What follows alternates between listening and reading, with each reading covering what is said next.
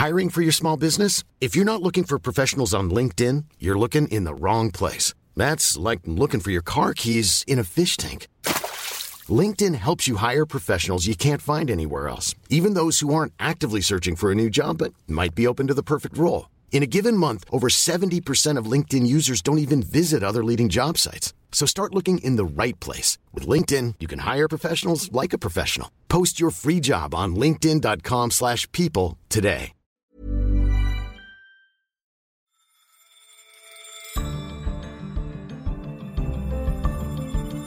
Hello, I'm Philip Coggan, The Economist's Bartleby columnist, and this is Money Talks on Economist Radio. Coming up on today's show, the rise of the compliance officer. They have 30-something thousand people in all of these areas. Now, that's enough to fill about 2/3 to 3/4 of the seats in the stadium of the Mets baseball team. I speak to Caroline Criado Perez about her new book, Invisible Women. We don't know about safety for women in male-dominated industries. When they were working in them, their data was discounted from the analysis. And the Avengers conquer all, especially at the box office. A decade ago, China took in $900 million at the box office in a whole year. Endgame has just done more than 1/3 of that in a matter of days.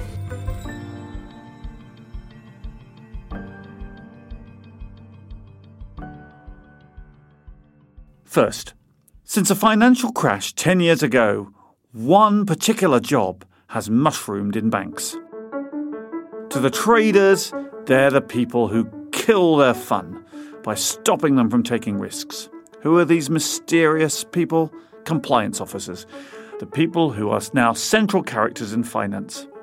They don't generate any revenue themselves, but there are a lot more of them. Matthew Valencia, our Deputy Business Affairs Editor, has been checking up on the checker-uppers.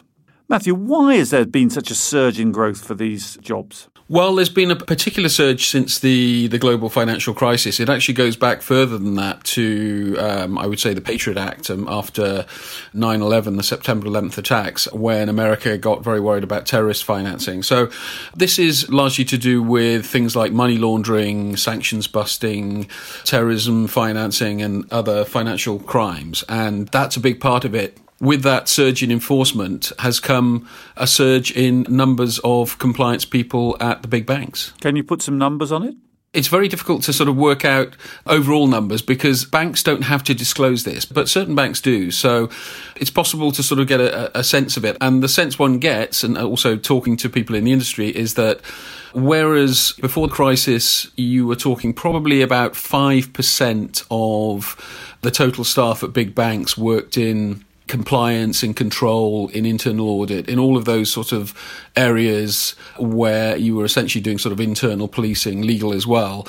It's gone up from around 5% to 10%, maybe in some banks 15%. In some of the big banks, you're talking tens of thousands of people who are in this area. So if you look at Citigroup, for example, they have 30-something thousand people in all of these areas. Now, that's enough to fill about 2/3 to 3/4 of the seats in Citi Field in New York, which is the stadium of the Mets baseball team. So that gives you a sense of just how many people are in this area. Do you think it may have peaked because the Trump administration is not so keen on regulation as the Obama administration before it? And of course, it's possible that automation may replace some of the numbers of these staffs. That's right. I mean, so we have certain trends that suggest a peak or a tailing off. One is, as you say, the Trump administration and its sort of anti-regulation agenda, or the aim to sort of cut red tape. However, we haven't actually seen a great deal of that. And banks say that, you know, there's still a huge number of regulations to deal with. So we've seen a number of large banks that have kind of gone gangbusters in hiring in compliance in the past 5 or 10 years. And some of those like BNP, HSBC, both of which, by the way, were fined very heavily for transgressions involving things like money laundering and sanctions. They've hired many, many people, and they've reached a point where they say, well, we're now in a sort of stabilization phase, or we've peaked in terms of numbers of people, and we'll sort of catch our breath and see where we are.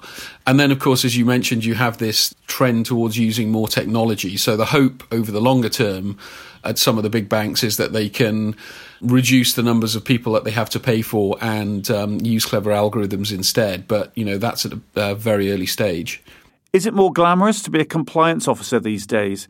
Might it be the way even that some executives make it to the top of one of the big banks? Well, you may not make it all the way to the top, but you're paid better than you were 5 or 10 years ago. You're not paid as much as the rainmakers at banks, but chief compliance officers can sort of hit seven figures in terms of salary. Their teams are paid better. The compliance market has been sort of very hot in recent years.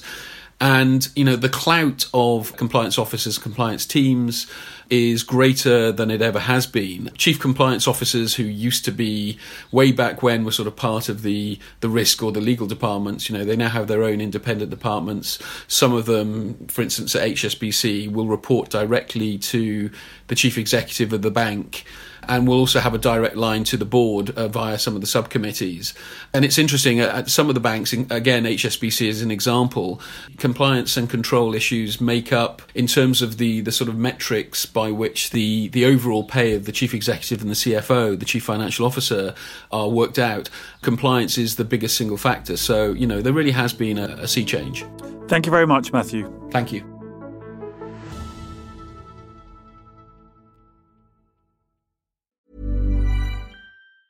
When you're ready to pop the question, the last thing you want to do is second-guess the ring. At BlueNile.com, you can design a one-of-a-kind ring with the ease and convenience of shopping online. Choose your diamond and setting. When you find the one, you'll get it delivered right to your door. Go to BlueNile.com and use promo code LISTEN to get $50 off your purchase of $500 or more. That's code LISTEN at BlueNile.com for $50 off your purchase. BlueNile.com, code LISTEN. Next, the use of data is constantly changing the way we live our lives, mostly for the better. But in many areas, the analysis is deeply flawed. In her new book, Invisible Women, Exposing Data Bias in a World Designed for Men, Caroline Criado Perez reveals that often the data excludes women, be it in health and safety, product design, or drug creation.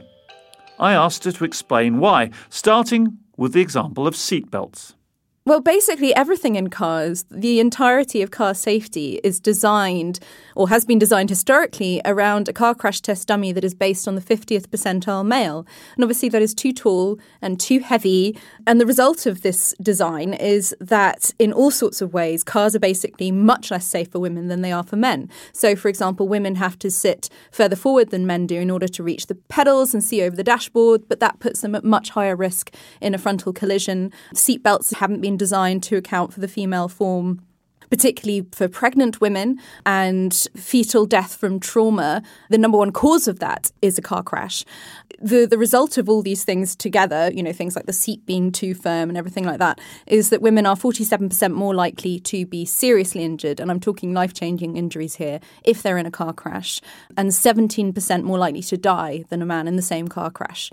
This leads naturally through to other ways in which things are not designed for women in the workplace. So you mentioned protection equipment in construction sites and tools for women who use them. I mean, basically, when it comes to women, personal protective equipment is a misnomer because most of the time it seems it doesn't actually protect women, and in these sort of extreme cases can actually harm them, can be dangerous, you know, things like getting caught in machinery or posing a risk to them because it's too big. So there are stories, for example, of women in the police force where all too often body armour hasn't been designed to account for example, women's breasts.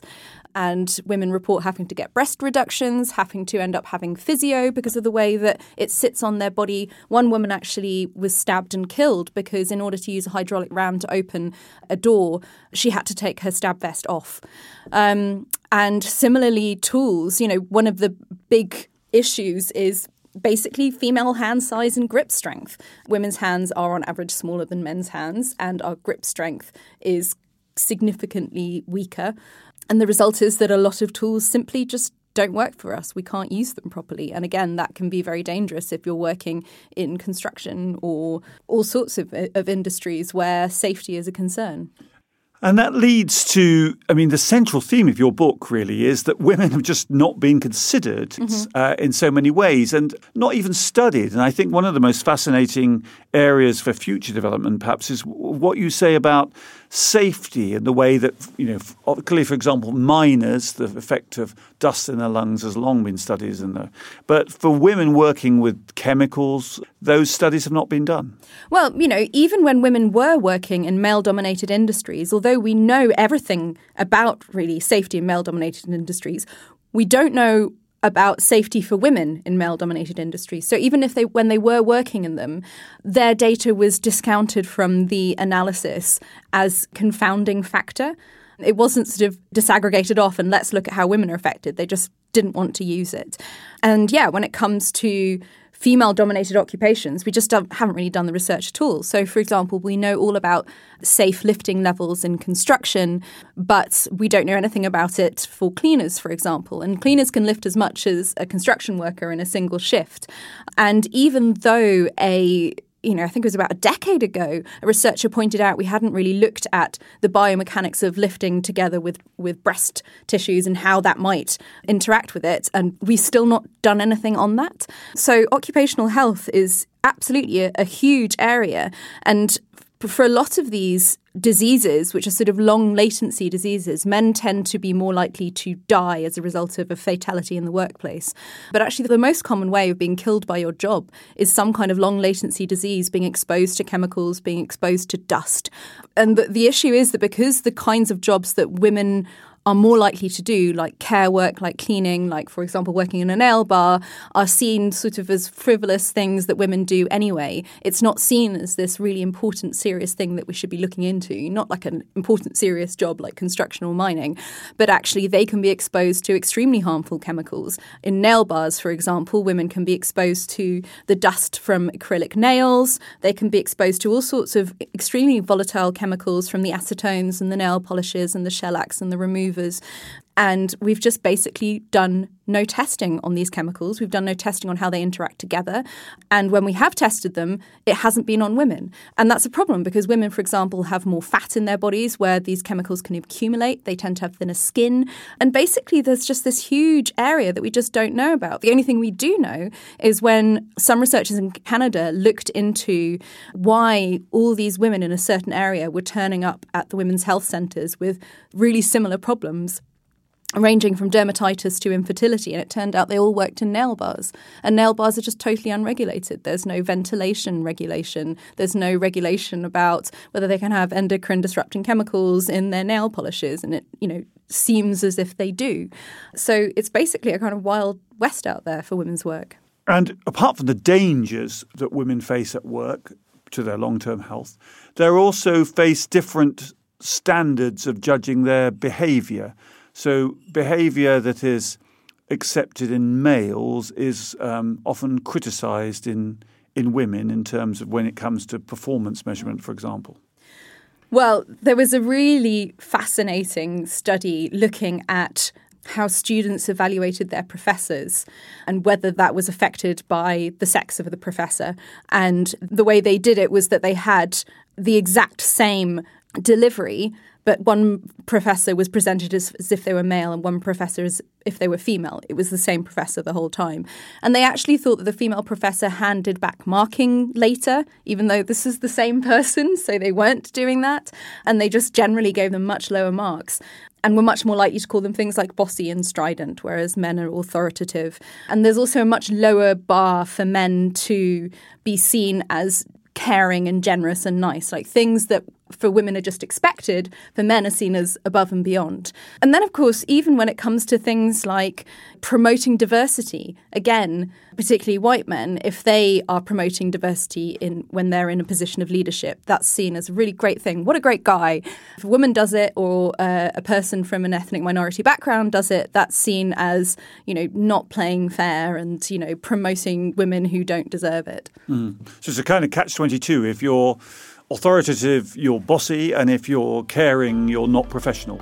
Caroline, thank you very much. Her book is Invisible Women, Exposing Data Bias in a World Designed for Men. Thank you. Thank you. Finally, This weekend saw the release of Avengers: Endgame, a superhero film produced by the Walt Disney Company. I know I said no more surprises, but I was really hoping to pull off one last one.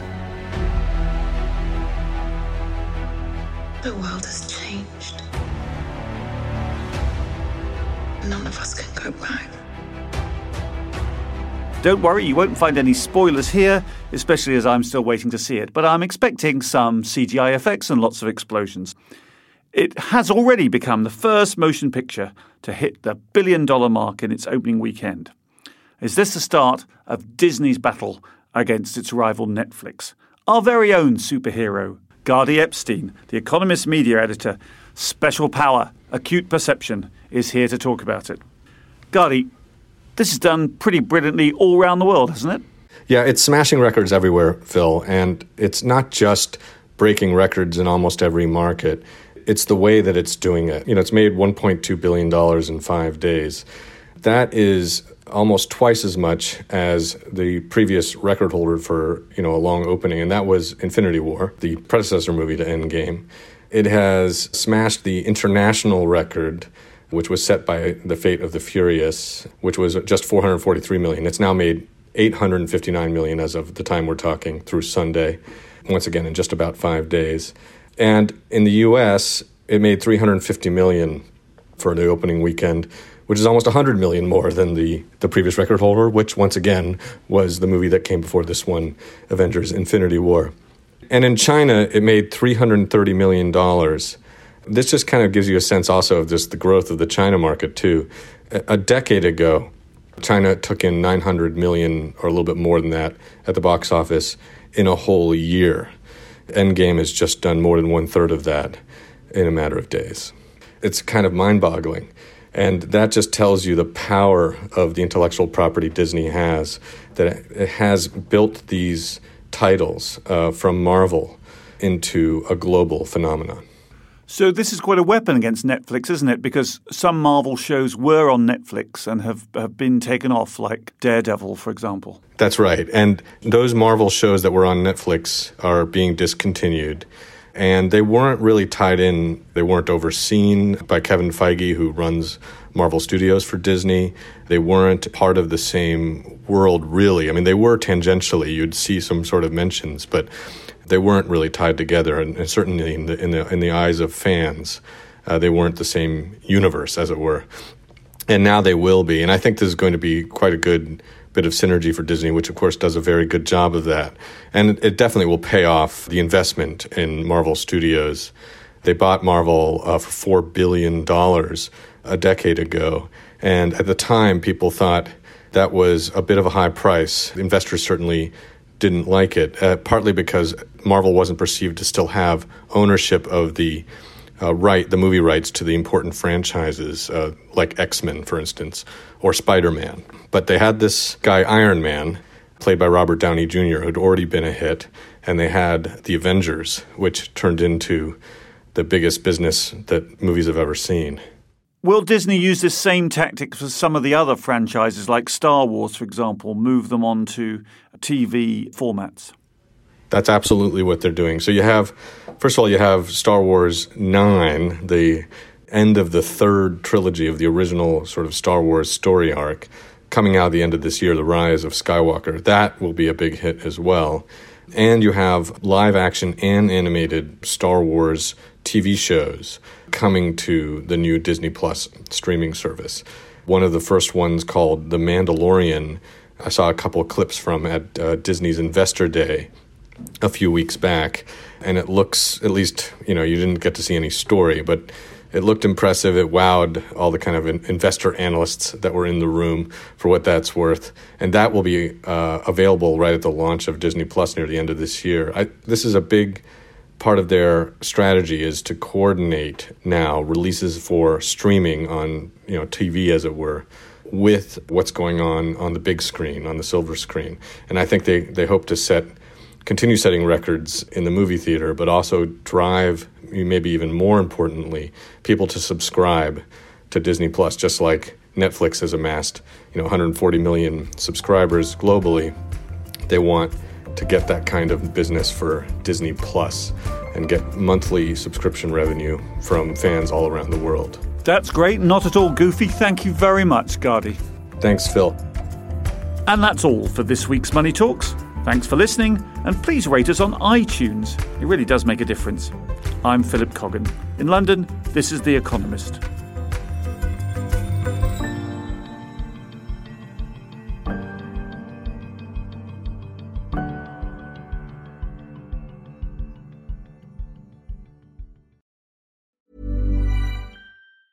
Planning for your next trip? Elevate your travel style with Quince. Quince has all the jet-setting essentials you'll want for your next getaway, like European linen, premium luggage options, buttery soft Italian leather bags, and so much more. And is all priced at 50 to 80% less than similar brands. Plus, Quince only works with factories that use safe and ethical manufacturing practices. Pack your bags with high-quality essentials you'll be wearing for vacations to come with Quince. Go to quince.com/pack for free shipping and 365-day returns.